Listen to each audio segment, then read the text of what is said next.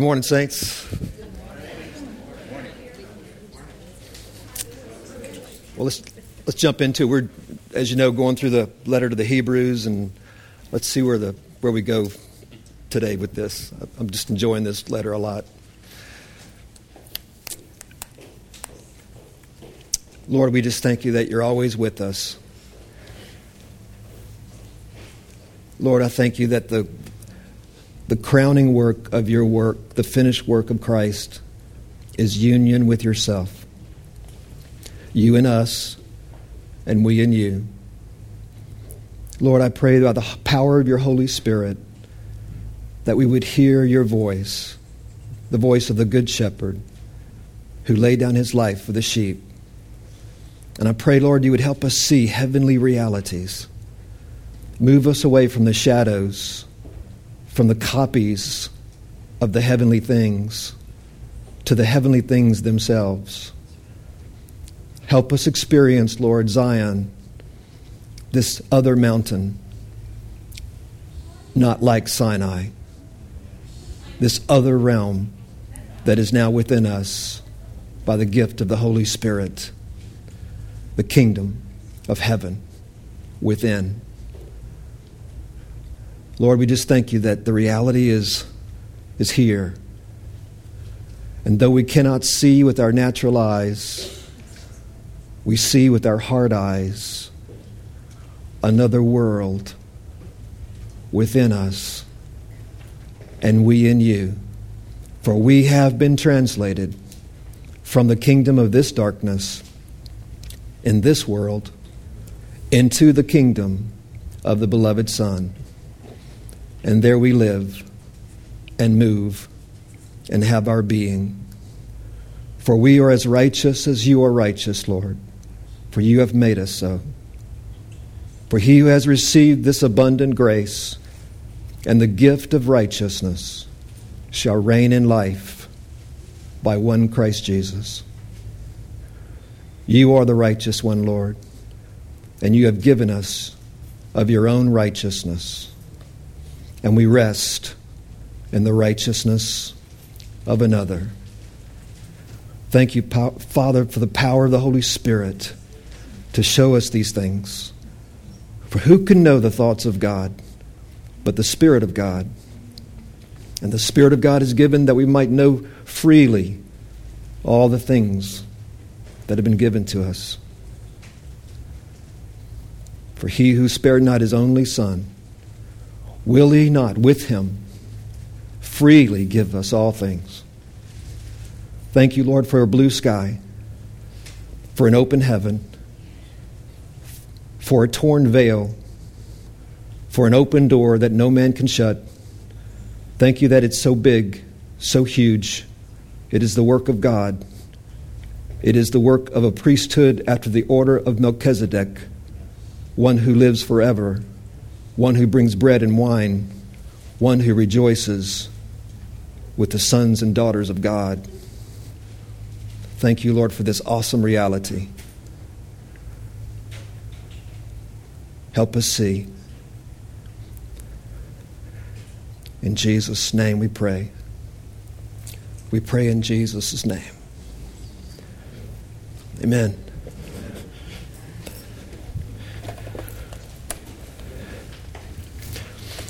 Just a side note. I was I was um, I was thinking of just the other day that phrase. You know, we, we say in Jesus' name, and and um, and Tiffany, and um, he told us to pray in His name. And this thought came to me yesterday that was so cool. It was like it's like I saw more clearly what that means than ever before. Um, we, he said this. He showed this to me. You can ask. He wants us to ask in His name because, well, how do you say it? It's, it's as if you're asking as if it's for me, Him. You see? In other words, He says, when you pray in my name, you're asking the Father to give you something as if it's me. Ask in my name. You see that? It's awesome. I never thought, I've never had that thought in my entire life. He's basically saying, when you ask, ask the Father in my name. Put, uh, tell him to put it on my, my account, so to speak, or tell him, tell him it's, uh, it's, it's for me because you're in me. Ask in my name. I love that. It's so cool because I think that's what he really meant. He's like, if you, whatever you need, ask. Ask it in my name, though. Don't ask it in your own name. Don't ask it based on your own righteousness or how good you're doing or how, you know, ask it, ask it in my name. Ask it for me. Ask it for me. The Father will give it to me and to you now because you're in me. Awesome! Ah, I just love that. It's like, God, it's so cool. Because, you know, you get all wrapped up with the formulas. Do you pray to Jesus' name, the Father? You know, it's just so cool, the simplicity of it. Just whatever you ask, ask it in my name. Don't ask it in your own name. Ask it in my name. And you shall receive. That's, that's the Spirit of God. Oh, my God. Uh, we all go home right now. that's, I'm telling you, that's rich. That'll change your life. It really will it'll change the, the way we pray. Just the simplicity of that. It's like, whatever you ask the Father, ask, ask it in my name. Ask it in my name. Ask, ask it based on who I am, not based on who you are. Ask it in my name, and He shall give it to you. Of course, we are as He is now, which is awesome. You know? As He is, so are we. Okay, awesome. Okay. We've been talking about Hebrews, and um, the thing about Hebrews, as we've said before, is that this letter really is a letter that opens a door to this incredible promise, this incredible reality of the presence with us always. The scripture talks about how the, the veil was up because the Holy Spirit signified that the way into the Holy of Holies was not yet made manifest. As long as that first tabernacle stood and sacrifices had to be offered on a continual basis to cover sin. So the removal of that veil indicated that now the immediate presence of God was available to all who would believe. In fact, the, scripture in Hebrews says, Now let us go boldly into the Holy of Holies by the blood of Jesus. Now, he says, now in our thinking, we tend to think that that means when we die, when our body dies, that he is the forerunner that is going beyond the veil for us, our anchor. One of the big early signs of, the, of Christians, the symbols used by early Christians, was an anchor. Anchors could be found written on the caves uh, of walls, walls of caves. Um, in churches, buildings, and homes, the anchor was one of the most uh, prevalent symbols that the early believers used the anchor. Because Hebrews talks about He is our anchor that goes beyond the veil, that He has gone to the heavens. And, and, and that union with Him connects us beyond the veil to that reality. But we tend to think that this is all in the sweet by and by, that this is going to happen when our body dies. Hebrews is clear. Let us go forth, Hebrews says. Let us go now into a throne of grace to find help and mercy in time of need. There is a reality. There is a reality that the, that the believer can experience right here on the inside of a growing awareness of our union with Him and the presence such that, as we said last Sunday, you can walk into a room and your very peace will fill the room because of the presence within you. And, the, and, and if the peace is not received, Jesus said, it'll come back to you. It's, it's, it's, an awesome, it's, it's substantive, is what I'm trying to say. It's substantive.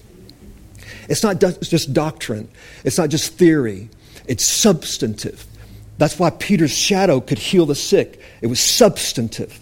When, so, when, when uh, someone touched Jesus' garment, he felt virtue go out of his body. It was substantive. He said, I fe- Who touched me? I felt virtue, I felt power go out of my body. This is the presence that was in him and now in us. This is the reality that Hebrews is trying to get us to see that, that he really is within you. That it's not just a positional metaphor to say that Christ is in you. It is not just a positional metaphor to say Christ is in you. The early believers knew that Christ was what's inside of them. The Holy Spirit was actually inside of them. In fact, when He first came, it was a visible manifestation so that they could see what God was doing with the tongues of fire above their heads for a few moments before it went into them. And when that, the fire, I believe that they were in that room, that upper room, when the Spirit was poured out, when they heard the sound of a mighty rushing wind, substantive, invisible, but substantive. This, the presence of God coming in because his work had been accomplished, that the Spirit could join and dwell every believer. I believe for a few minutes that they saw these, the fire above each one of their heads. And I believe for a moment there they were like seeing their brother and sister with fire and they looked and they didn't know what, what this was until it went in. And then when it went in, that's when they began to praise him. The scripture says the moment the Spirit filled them, they began to praise the awesome works of God. The glorious works of God. That's why they appeared as drunk men, because they were full of joy. They were stumbling. They were like, oh my God. They were like in awe. It was nine o'clock in the morning, and they were said, you know, these, uh, Peter says, these men are not drunk like you think. The presence is now inside of them. And, what, and the first response to the presence was to glorify what God had done, his mighty work. And so this, he, this letter to the Hebrews is bringing us to this, this um, awareness. And I've said this a thousand times, but you know, just like in real estate, location, location, location. In spiritual life, in spiritual life, the most important thing is awareness, awareness, awareness. Because you can have revelation and you can forget that revelation. Or you can get revelation and remember that revelation until the remembrance becomes awareness, a fixed awareness of what is. You see? The two wings of the great eagle of the Holy Spirit, I think, are really are the revelation and remembrance. Jesus said the Spirit will come and bring to remembrance all that I've spoken to you. A revelation and to remember revelation, and to remember until it becomes awareness, until it becomes lifestyle, until it becomes what is. Isn't that awesome? That's where the Spirit's bringing us. It's a constant awareness. As Jesus said in front of Lazarus' tomb, he said, Father, I thank you that you always hear me. Awareness. He didn't have to be reminded of it. He didn't have to get a revelation of it anymore. Thank you, Father, that you always hear me. And I say this before you, Father, that those standing by might believe. I love it. That's us. That's where the Holy Spirit's bringing us into this sense of awareness that He is within us. If you listen to the songs that are being sung in, in, in uh, the churches and, and a lot of the teaching that's, that's coming out, there's, the Spirit is speaking through these songs and through a lot of the teaching, and a, you'll hear a big emphasis on Christ is inside of you. In you, in you, in you. We in Him. Because this, this awareness must become so uh, overwhelming in us that we, that we um, really see ourselves as the hands of Christ. And we pray in His name, like we said earlier as if it was Him. And that's what He wants for us bone of His bone, flesh of His flesh. Well, one thing that about this in this letter to the Hebrews, I told you in the beginning that um, this is one, one of the things in this letter that will really help us uh, see from this letter, will help us see that this whole thinking, this whole concept, that we've been taught in the church that we need to name our sins and confess our sins on a daily basis to stay cleansed or stay right with God, et cetera, et cetera, or to stay in fellowship with God. The misapplication of 1 John 1 9. And I shared that this letter blows that out of the water. It is awesome what this letter reveals about a once for all time forgiveness for all sin for all people. And those who still labor under a thinking as a believer that they have to name their sins every day or confess their sins every day in order to get those sins under the blood, so to speak, or get them cleansed so they can get back in fellowship with God, back and forth, back and forth. They are laboring under the Levitical priesthood. in their thinking. They are in the wrong priesthood in their thinking. They're not there really, but they think they are. Think, think about this, saints. The scripture says God changed the priesthood, He changed it. And where there's a change of priesthood, there must be a change of law also. He changed the priesthood, and you and I, right now, are under the Melchizedek order of priesthood, which is Jesus himself as our great high priest. You're not even you're not under that other priesthood. God does not recognize a priesthood that covers sins on a daily basis. He doesn't recognize it. Amen. Let that sink in. God does not recognize a thinking that says you have to get your sins covered on a daily basis. He does not recognize it. He takes no pleasure. He took no pleasure in a daily covering of sins. In the volume of the book, it is written of me, Jesus said, to do thy will, to offer myself up for one time, for once, for one time, for one time, for all sin, for all people, for all time. The Melchizedek priesthood is a priesthood that never ends. He has no beginning, he has no end. It is a priesthood that does not have to be repeated as under the old covenant, where they had to offer sacrifices over and over and over again just to cover sins. What's infecting the church, infecting the church like a disease, is a thinking that is rooted in a Levitical priesthood mentality. A Melchizedek priesthood is what God has is instituted and established. And he did it with an oath. He swore, You are a high priest forever, the Lord said to Christ. You are a high priest forever. After the order of Melchizedek, I swear and I will not repent. God put this finished work in place with an oath, Hebrews says, for what purpose?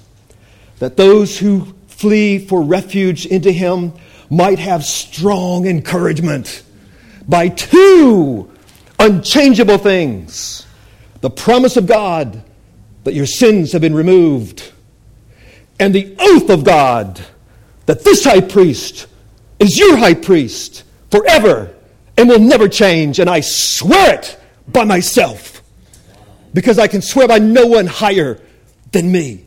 And I do this, the promise and the oath for the promise, that you might have strong encouragement and be not discouraged one second as you come and find refuge in me. Isn't that awesome? That's God. That is our God. Look at him. He's a king. He is the king of kings. He doesn't have to swear to convince us of anything. He speaks, it's done. But look at the tenderness of God. He says, I'm not just going to promise you that I've done this, I swear it. Our king, so humble that he would be sensitive to our the frailty of, of our human doubts and weaknesses, that he would say, I promise. But just in case that's not enough, I swear. I swear, my bride. Why is it by two unchangeable things? Why, why is a promise from God and an oath from God an unchangeable thing? Because it is impossible for God to lie. That's why that verse is in there. It is impossible for God to lie. Therefore, whatever He says is true. It's impossible for God to lie. Impossible. So, promise that your sins have been removed, and an oath swearing to that they have been removed. And it's been established in a priesthood that will never change after the order of Melchizedek is God's word to us to laugh. To laugh. To be at Isaac and laugh at impossible situations and, and laugh and rejoice and come boldly into my throne of grace to find help and mercy. in time of need. Ask it in my name, He'll give it to you. Ask it for me. Don't ask it in your own name. See? It's so awesome. So, beyond this veil, this anchor, Christ Himself, this anchor that has brought us beyond the veil. That's what Paul was trying to tell us. He said, You have been raised with him, together with him. We have been raised together to sit with him in heavenly places. Paul is saying it has happened already. You have already been translated, Paul said, into this other realm. You are there, seated with him now. This is a reality within the Spirit now. We walk by faith now, not by sight. Paul says, Look at the unseen, not at the seen. This is the awareness that the Holy Spirit is bringing us to a revelation of who He is, what belongs to Him, and what now belongs to you because you're in Him. And that's what He said. The Holy Spirit will come and show you all that belongs to me and now that belongs to you because you're in Him. Okay, I want to read a few things. Okay, let's look at Hebrews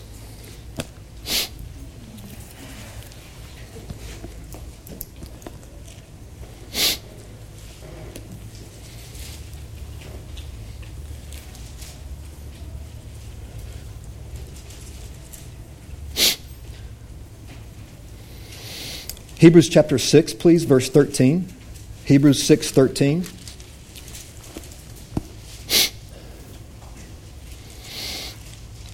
Hebrews 6 13. For when God made a promise to Abraham, because he could swear by no one greater, he swore by himself, saying, Surely, blessing I will bless you, and multiplying I will multiply you.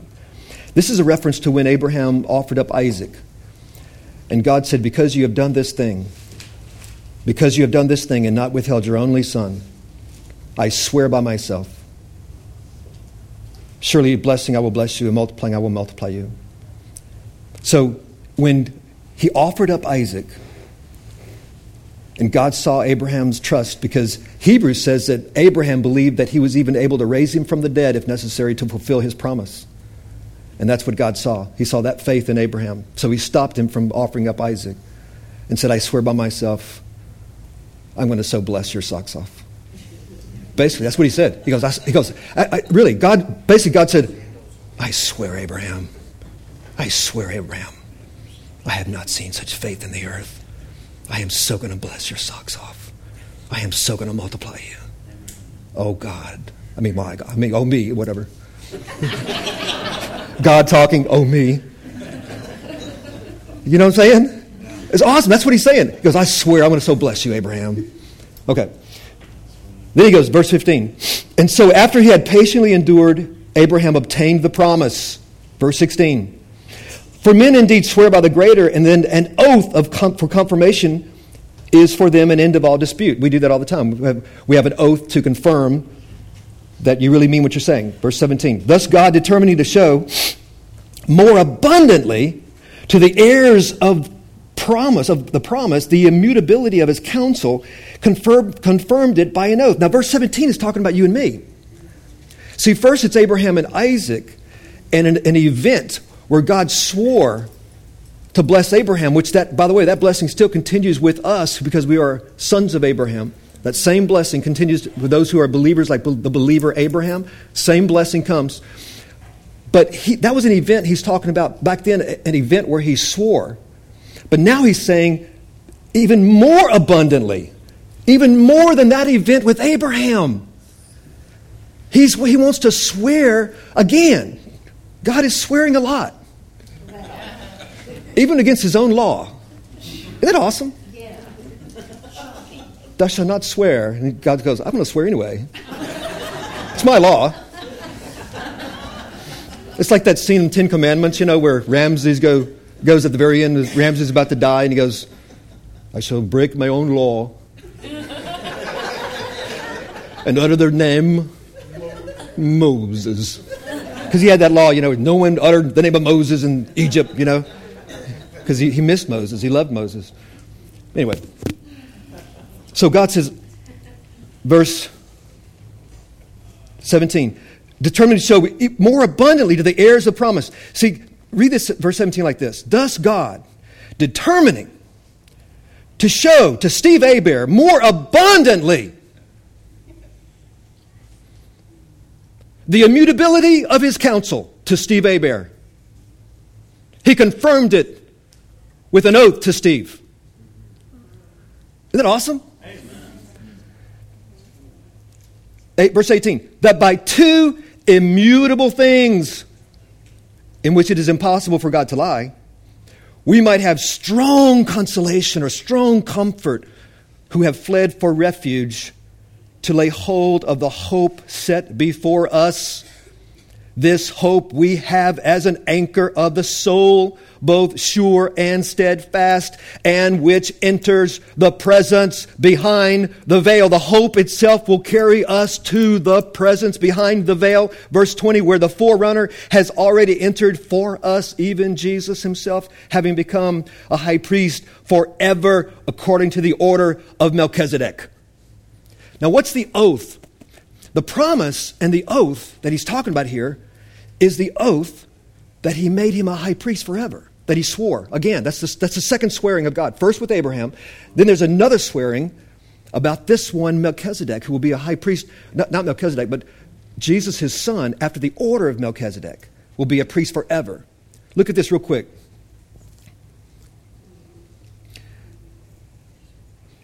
This oh, is also good. Let me jump to chapter 7 verse 11 chapter 7 verse 11 therefore if perfection were through the levitical priesthood if perfection were was for if perfection were through this daily covering of sins if perfection was this through this daily confession of sin to stay right with god and to stay cleansed if, if perfection was that way for under it the people for under it the people received the law and that kind of mentality of a, a daily covering what further need was there for another priest should arise according to the order of Melchizedek and not be called according to the order of Aaron? Aaron Aaron's sons were the Levites.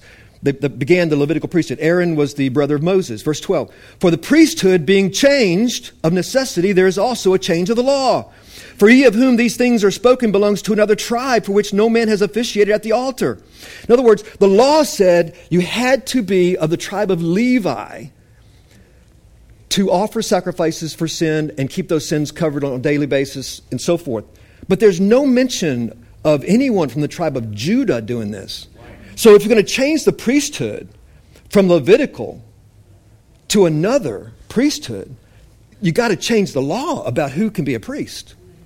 So God did in Psalm 110, it was hidden in there when he when God said, there's a new priesthood coming, which I foreshadowed. I already showed Abraham when, the, when Melchizedek came to him with bread and wine, who is, who is written of the scriptures, he had no father, no mother, no beginning of days, no end of days, a picture of the Son of God coming with bread and wine to Abraham. So in Psalm 110, God swears and opens up a little pit of the, of the veil and says, I swear another priesthood's coming. I swear I will not repent. He is going to be the final priesthood. So he changed the law after the order of Melchizedek, of which nothing is written about Levi, because he's not of Levi. In fact, Levi was in Abraham's loins paying tithes to Melchizedek as a picture of the superior priesthood. Levi was actually in the loins of Abraham, yet to be born, paying tithes to another to show that this is going to be the final priesthood. Melchizedek, the final sacrifice for all sin, for all time, no more a daily covering. No more a daily reminder of sins. No more a daily consciousness of sin. For the worshippers, having once been cleansed, should have no more consciousness of sin. Sin being imputed. Yes, we're aware when we sin. We're aware that when we walk after the flesh. We're aware what is sin, what is not sin, because we're learning who Jesus is. We know what the flesh is. We know what the Spirit is. But what the Spirit is saying here is that you should never, ever, ever again feel one ounce of condemnation because sin is no longer imputed. For God was in Christ, reconciling the whole world unto himself, not counting their sins against them anymore. It is after the order of Melchizedek. It is one sacrifice for all sin, for all people, for all time. And this is what opens the veil. This is what brings you beyond, the, into the presence, beyond the veil. The scripture says, Our forerunner who has gone for us, who beckons us to follow. For he has prepared a place for us that we might be where he is. That is not a reference to the second coming. When he goes, I go to prepare a place for you that you may be where I am. That's not a reference to the second coming. He's not up in there uh, in heaven building mansions. He's not building mansions.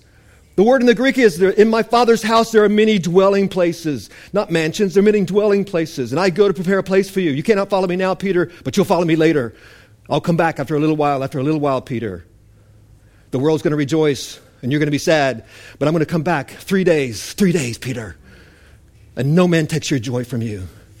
In that day, Peter, you will know that I am in you and you are in me, and we are together, hidden in my Father. For your life is now hidden with Christ inside of God. He prepared the place, the true temple that they raised in three days. We are the living stones. We are the dwelling place of God. We are joined, bone of his bone, flesh of his flesh. This is what the Spirit of God wants to show us. It opens the heavens to us on the inside. And this doesn't mean you have the perfect life in this world. In this world, you shall have tribulation, Jesus said. In this world, you're going to have trouble. In this world, there's going to be struggle sometimes. In this world, there's going to be suffering sometimes. In this world, you shall have tribulation. It doesn't mean, it's not like this stuff, this, this sometimes word of faith teaching that says you can create your own environment and live a perfect life if you have enough faith. No! That's not what Jesus taught. He taught that no, though we be knocked down, we're not knocked out. He said, he, he, taught, though we be persecuted, we're still living. The death of Christ works in us. The persecution works in my body, but the life works in you. Because in my dependency on Him, His life gets out. That's, right. yes. That's what the truth is. We have this treasure in weak earthen vessels that the excellency of the power is clearly seen to be of God, not of ourselves. So we go through hard times, but in those hard times, we trust Him to live through us, and we can do all things through Christ who strengthens us. And the world looks at us and says, Wow, you have all these problems, but you seem to have peace. Wow, you have all, this, all these issues, but you get through them. How do you do it? Because He's within me. Amen. It's not because of me, but it's because Him who is within me. Greater is He who is in you than He who is in the world. Awesome. And so, just to wrap this up.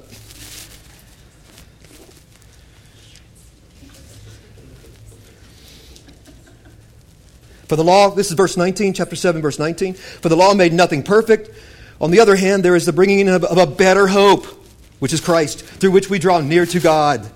And inasmuch as he was not made priest without an oath, for they have become priests without an oath, but he with an oath, by him who said to him, The Lord has sworn, and I will not repent. You are a priest forever, according to the order of Melchizedek. By so much more, Jesus has become a surety of a better covenant. Also, there were many priests because they were prevented by death from continuing. They had to replace them, they kept dying. But he, because he continues forever, has an unchangeable priesthood.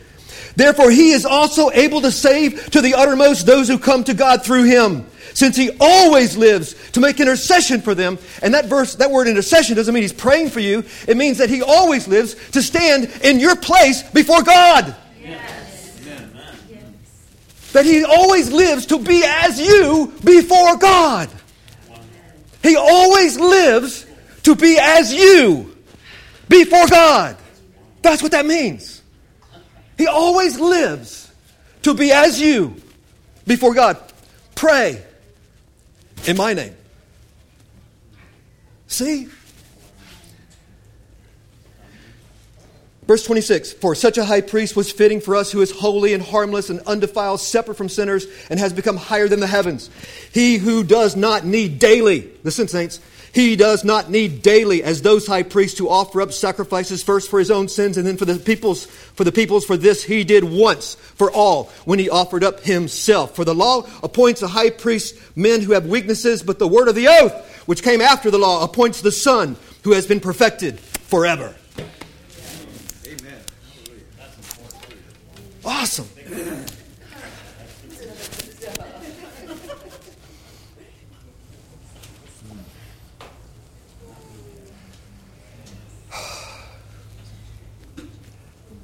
Presence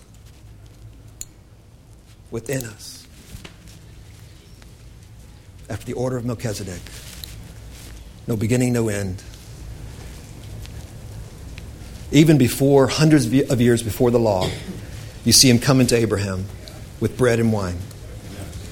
Because the, the ministry of, of the Melchizedek priesthood is one of re- remembering what God did and you, saints, are a holy priesthood, a royal nation, after the order of Melchizedek, you too now bring the bread and wine to other people and speak of what he did, that they may go beyond the veil. That anchor is there so we can experience him beyond the veil.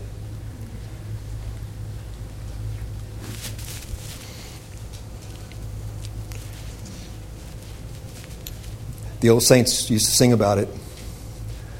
That old song, I come to the garden alone, while the dew is upon the roses. And he walks with me, and he talks with me, and he tells me I am his own. The reality of union.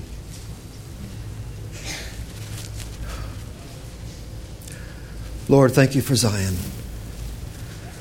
Lord, thank you that you've opened a door that no man can shut. Lord, I pray that every person here would not be afraid to believe, would not be afraid to believe that it's this good. For you did prepare a place for us, and you came back to get us, and you sent the Spirit to bring us there, that we might be in you and you in us. We are the living stones. We are the true temple. We are the many dwelling places in the house of God. Thank you, Father. If I be lifted up between heaven and earth, I will draw all men to me. And I, as Jacob's ladder, will join heaven and earth. Heaven and earth have become one. His kingdom has come, His will has been done on earth as it is in heaven. Only open your eyes. For those who are born of the Spirit can see the kingdom. Open your eyes. Open your eyes. Amen.